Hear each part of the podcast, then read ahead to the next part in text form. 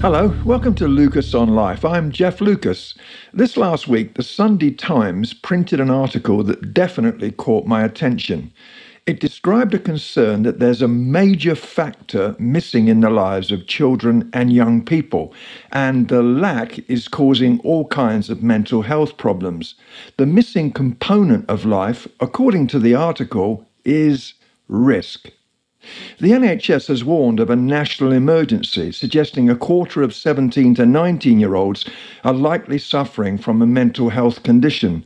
There are months long waiting lists for talking therapies, and schools are trying everything from mindfulness classes to therapy dogs to support anxious teenagers. It's easy just to point to the ravages of the pandemic as the cause, with school cancellations, isolation, and uncertainty combining to take a punishing toll. But there are some academics that are suggesting that exposing young children to limited opportunities for risk may be critical if they're to flourish later in life. In a paper to be published in the Journal of Pediatrics, Peter Gray, a professor at Boston College in the USA, argues that the primary cause for the rise in mental disorders is a decline over decades in opportunities for children and teens to play, roam, and engage in other activities independent of direct oversight and control by adults. In other words, so called helicopter parenting may be harming children's mental health. Studies show that children play outside now much less than their parents did. That was certainly true for me. Sent off to the local park at the beginning of the day and not expected home before tea time, I certainly knew the freedom of roaming. Children today are not on average allowed to play unsupervised until they are 11, two years older than their parents were. 50 years ago, most children of primary school age walked to school. Today, it's virtually unheard of until a child is at least 10. And then playtimes have become more controlled as schools grapple with safeguarding rules. Research suggests 5% of schools have banned playing tag due to the risk of injury. Now, as the Sunday Times report says, safeguarding is important because no one wants to go back to the kind of 1970s complacency that allows the likes of the monstrous Jimmy Savile to flourish. But it seems that attempting to eliminate risk can be counterproductive. Parents who think that they're doing their best for their children may be storing up trouble for them. In short, taking some risks surely is part of growing up. So, thinking about risk, what about us? As followers of Jesus, we too are called to take risks, not least in the fact that we offer our lives, our choices, our allegiance to someone that we cannot see. Jesus. And keeping in step with Jesus may well get us into some hot water. So let's talk about taking risks and when not to take risks tonight on Lucas on Life. Right from the start, I knew that my risky decision to take scuba diving lessons was a huge mistake. This dawned on me as I poured myself into a rubber wetsuit that apparently had been created for a six stone supermodel. I donned fluorescent yellow fins that were bright enough to be seen from Jupiter and attempted, so dressed, to amble nonchalantly to the swimming pool for the introductory session. One is supposed to look relatively relaxed and cool when one is walking by the side of a swimming pool. Ever tried strolling casually while dressed like a fat beach sea lion with custard coloured feet?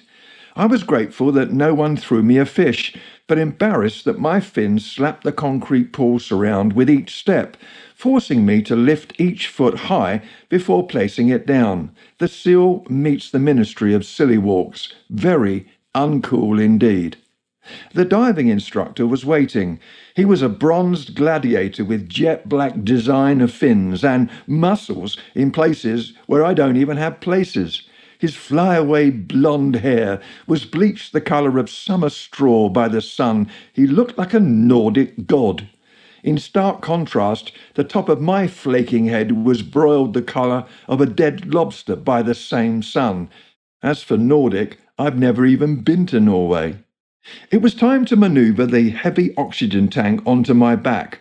I fought and struggled for five minutes to get the wretched thing on, and the instructor threw his tank up in the air, which landed perfectly on his freckled shoulders. Great. We completed the try breathing underwater in the swimming pool thing, and so Thor, the instructor, decided we were ready for the ocean. Nervously, I climbed into the back of the van that took us to the beach. Then they told me that oxygen would not be needed for the drive. I got out of the van and wrestled my way out of the wretched tank, but I left my flippers on for the journey. All right, I admit it. Looking back on it, the ocean diving was exhilarating, a jump into another world, and I'm glad that I took that risk. Great shoals of fish, sprinkled with rainbow colours, weaved and darted around me in a perfectly synchronized dance. A huge crouching octopus held a shadowy court in a cave a 120 feet down. I later discovered that we actually shouldn't have gone below 40 feet. During a later night dive, we sat on the bottom and shone our underwater torches up, which exposed swirling plankton, a drive through fast food joint for manta rays great spaceship like mantas lined up to glide over us and feed in the light, dive bombing us in slow motion and rubbing their bellies on our heads as they did. With my short, spiky haircut, I was a big hit with the mantas. I'm no male model on land, but in the world of the manta rays, I'm a pin-up. Richard, our son, became more and more confident in the presence of the instructor. During the night dive, our 13 year old lad had got into some trouble. First, a moray eel wrapped itself around his leg, and then one of the manta rays got its wing caught up in his scuba gear. Suddenly, he was being swept off into the dark deep at high speed. The instructor, lightning quick reactions ever sharp, saw the emergency, reached out, and disentangled our son in an instant. Richard thought that the instructor was great. After all, in a sense, he had saved him. But after a couple of days of diving, the instructor told us something that I believe to be mildly heretical. He said that it was a great privilege for a diver to swim with sharks. There were plenty of sharks in the area. Would we like to have a swim with them? I pondered this offer for at least half a second and said no in five different languages and accompanied this with much shaking of the head. It was a ridiculous idea, a privilege to swim with potential predators. Pah! I haven't even looked up sharks in my mental concordance and couldn't find a single biblical verse to support this unscriptural notion of swimming with sharks. But my teenage son Richard believed the instructor. Sitting on the boat, he scanned the surface of the waves for sharks, waiting hopefully. At last, a menacing fin was circling the boat, prompting me to hum the theme music from Jaws. Look, Richard, there's a. Splash. Richard was already gone, gone over the side in the water where that fin was, and the instructor went in after him, and they were gone for about five years, or so it seemed. I shouted, prayed, begged, and wished that I'd taken up gliding or ferreting or dominoes. A few minutes later, Richard and the instructor emerged dripping and triumphant. I performed the welcome sequence from the parable of the prodigal son. Dad, don't be daft, Richard said. Look, the instructor said it would be okay, and he was with me. I'm fine. Richard's philosophy was simple. The man said it would be okay. The man is with me, therefore I will swim with sharks. I will take the risk. It seems to me that Jesus offered us a similar logic when he responded to dozens of questions with just one answer I am with you. Sounds cliched, a throwaway line? Not a bit. This was not bravado or hollow rhetoric, but the assurance of someone who wrestled death into submission, who stared straight into the sulphuric eyes of Satan, and who has declared that he is the one who stands astride death and hell itself. He is with us. And that knowledge takes us beyond Christian moralism or evangelical activism. It takes us back to a bravery that is not just based in believing the right things, but is centered around the fact that He has committed Himself to journey with us. That means we can be obedient, we can go where we haven't been, and yes, we can take what appear to be risks, because there will never be another moment of aloneness for us who have invited Him to be the master and instructor of our lives. Let's ponder that and wonder and look with new eyes, especially when sharks appear to be circling or a risk of faith, a leap of faith, needs to be taken. He is with us. Keith and Kristyn Getty with Facing a Task Unfinished. We're talking about risk and remembering once again the day when my son Richard jumped out of a boat brings to mind one of my favourite Bible stories when Peter got out of the boat and walked on water. But the fact is that while Peter did walk on the waves, his friends, the other disciples, didn't. They stayed put, and they earned no rebuke from Jesus for doing so. The vital key for would be wave surfers is this Peter jumped ship, literally, because Jesus told him to do so.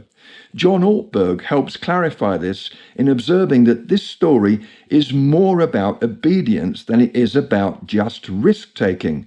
Peter was responding to a command. Therefore, we need to discern the authentic call of God from our own impulses. As John Ortberg says, Matthew in his gospel is not glorifying risk taking for its own sake. Jesus is not looking for bungee jumping, hang gliding, day trading, tornado chasing pinto divers. This is not a story about extreme sports, it's about extreme discipleship. Again, Peter only got out of the boat because he was commanded to, and we can't do anything we want to do, but only that which is commanded by Jesus. Where his command is not, our limits are. Now, I can hear somebody protest, well, the Apostle Paul announces, I can do all things through Christ who strengthens me. There you have it, all things, anything. But look again, because bluntly, you and I, we can't do anything. I can't fly without tickets, give birth to twins, play the bassoon, or speak Cantonese. If it's Christ who strengthens me, that means he will only surely strengthen me to fulfill his calling in my life. Instead of constantly telling people that they can do anything, perhaps we should teach more about all of us knowing our limits and spheres. So, in all of this talk about risk, how can we avoid stepping out of the boat and drowning when we're not doing so because Jesus is beckoning? One way is to be sober in self assessment. Paul says, Do not think of yourself more highly than you ought, but rather think of yourself with sober judgment. Recognizing our God given abilities and using them is vital, but it's also important to know when we come to the edge of our limitations and be willing to say, This one is too much for me.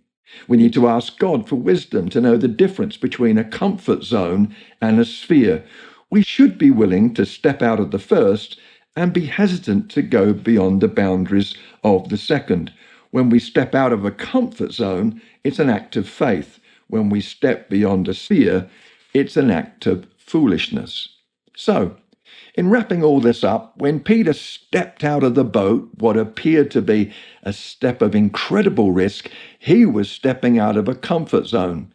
But when, do you remember that moment when he sliced off the high priest's servant's ear? He stepped out of his sphere, becoming a mercenary rather than a disciple.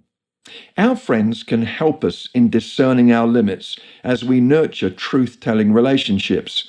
Once upon a time, many years ago, I was an occasional worship leader. Thankfully, the day came when a trusted but unsubtle friend told me that worship leading was not really my primary gift and that the body of Christ would probably let out a collective sigh of relief if I would pack my guitar away forever. I'm glad he spoke up. Recognizing what I couldn't do was a painful but enlightening step on the pathway of discovering what I could do. Today, we might want to walk on water if Jesus is calling us to take a particular step. That looks, in human terms, risky. But before we hop overboard, we might consider the possibility that it may be far better for us and others around us too if we stay in the boat. When He calls us, let's risk. When He doesn't, let's at very least be cautious. See you next week. Lucas on Life.